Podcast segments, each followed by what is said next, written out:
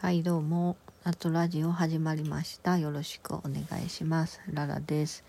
久々の収録配信やります。前あの生で配信してみたんですけどライブの方。ちょっと後半切れちゃってたんで残念でしたね。結構いろいろ話したんですけど少年 A の話とか。そうそう。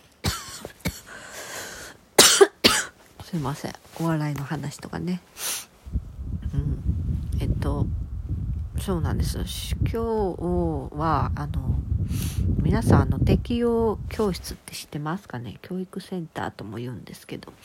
あの地方自治体が運営してる施設制度なんですけど。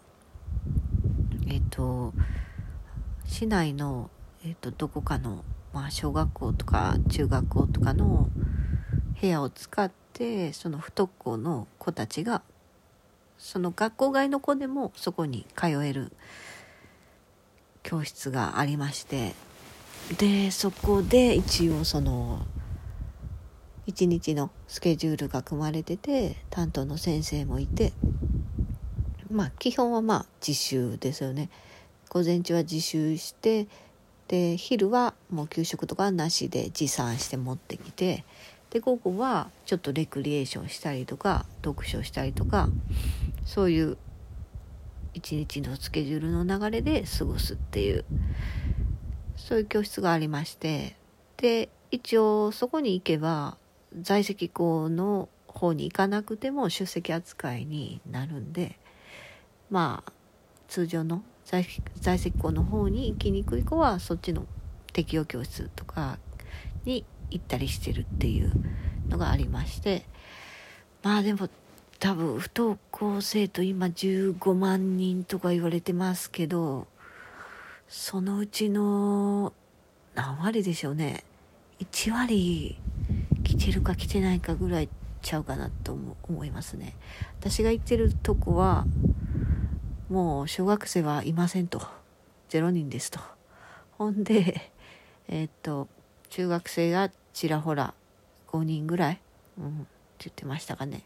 でももちろんその全全部の日行かなくてもよくて一応そこは週5でやってるんですけど例えば月曜だけ行くとか月水金行きます木曜の午後だけ行きますとかそういうのもできるんですよ。で金曜日午前はじゃあ在籍校の方で授業をちょっと受けて午後はこっち移動してきてレクリエーションするとかそういう風にもできるんですよね。うん。かまあいいっちゃいいんですけど、うん、ただまあ友達はできないですよね。小学生0人ですしね。そうそうそう。その辺がね。であと自習形式っていうのもやっぱある程度年齢いってないと、うん、それこそまあ中学生やっぱり不登校で中学生高学小学校高学年から中学生が一番多いからやっぱそこ向けのスケジュールになってますよね。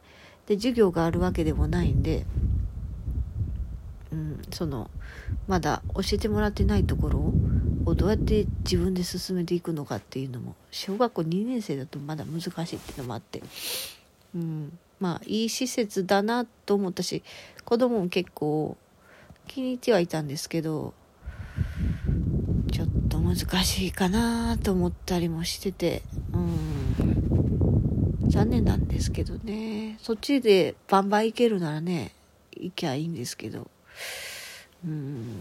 なかなか難しいなっていう感じですね。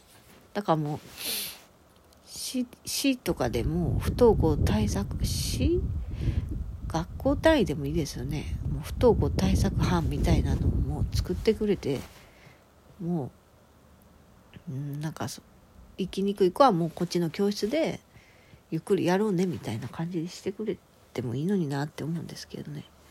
まあ保健室が一応そうなんですけど保健室でもやっぱ一日丸一日はなかなか入れなかったりしますし保健の先生も外行ったりするしその在籍校の生徒の健康診断とか入ったら保健室も入れないしとかあってなかなかね難しいですよ。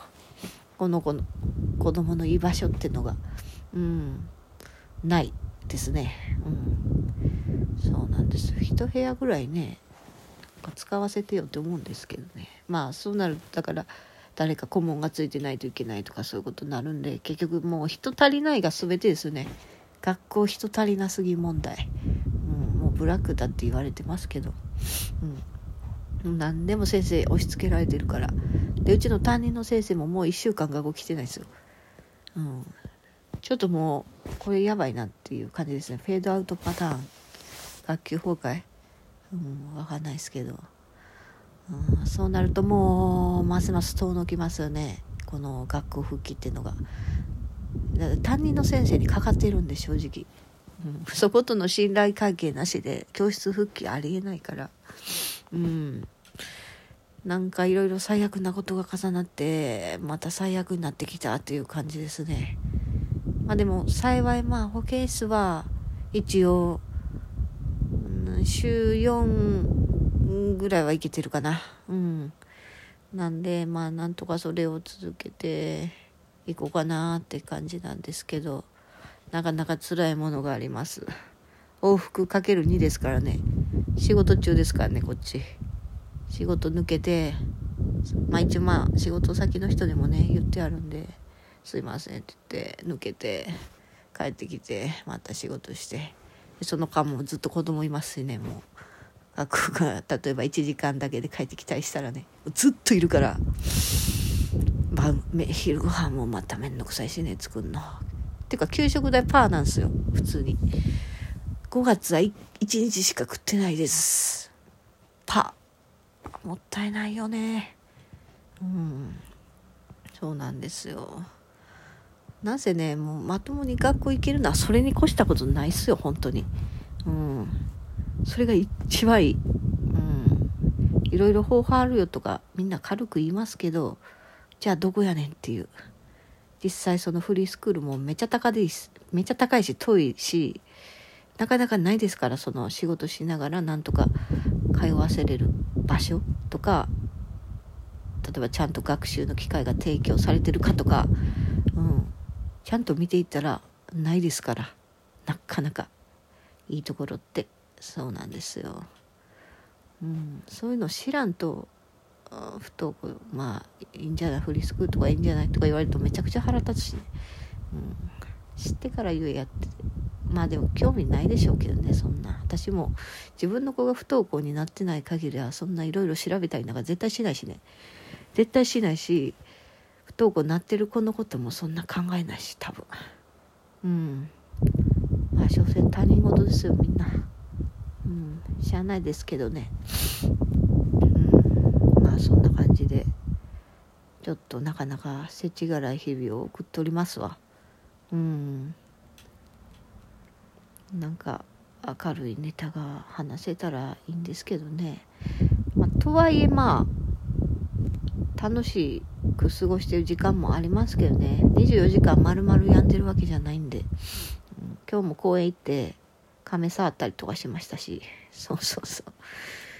そう公園とかねやっぱすっごいね癒されるんです。あの森の中で30分過ごしたらストレス解消になるんでしたっけ？確か。なんかそんなんありましたよね。この間なんか見たな。そうまあ確かにそれはねあると思う。ほんでそこでデトックスするじゃないですか。ほんで戻ってきて夕方になるでしょ？旦那帰ってくるでしょ？晩ご飯作らなかでしょ？風呂掃除せなかでしょ？洗濯直さなかでしょ？そういうのでもう全部リセットされるんですよね。その昼間に公園行ってリフレッシュしてきた分が夕方のこのせわしなさで吹き飛ぶっていうパーンとこうもう一気に日常のこのドロドロの門にまみれてぐちゃぐちゃにされていきますよね。そうそうそう。そういうとこがねあるんですよ。大変ですね。日常は。うん辛い。もうちょっとね気楽に行きたいですよこっちも。楽なんがいいですからやっぱ。人生楽しく。楽に楽しく。そうそう。はあ。景気づけに。そう。景気だから今ストレス解消の方法もほんまないじゃないですか。公園行くぐらいしか。ねパーッとカラオケでも行ったろとか一人飲みしたろとかってのができないじゃないですか。店閉まっとるし。それもまたねこのストレスに拍車をかけとるわけですわ。うん。なんとかなんとかならんか。ええっと結局オリンピックはするんでしょうか。することになるんやろな。うん。バレエは見たいけど。あとはどうでもいいかな。うん。オリンピックね。なんかこんなん話しながらもやっぱ今日の昼に公園に行ったあの池にカエルがいたあのシーンとかが思い浮かぶからやっぱ相当、うん、いい時間でしたねあの公園の時間は。そうそそこもまあうちは割と恵まれてるんですよ、まあ、車で10分も行けばすぐその森みたいな公園あるんで、うん、割と立地はいいなって最近思ってますその便利かつ自然にもめっちゃ近いっていうとこはね。ああ。なんかパッとしたいな。パッと。へそ出ちゃう沸かすぐらいのことしたいですね。うん。ストレス解消法はありますか？おすすめありましたらまた教えてください。よろしくお願いします。ではまたさようなら。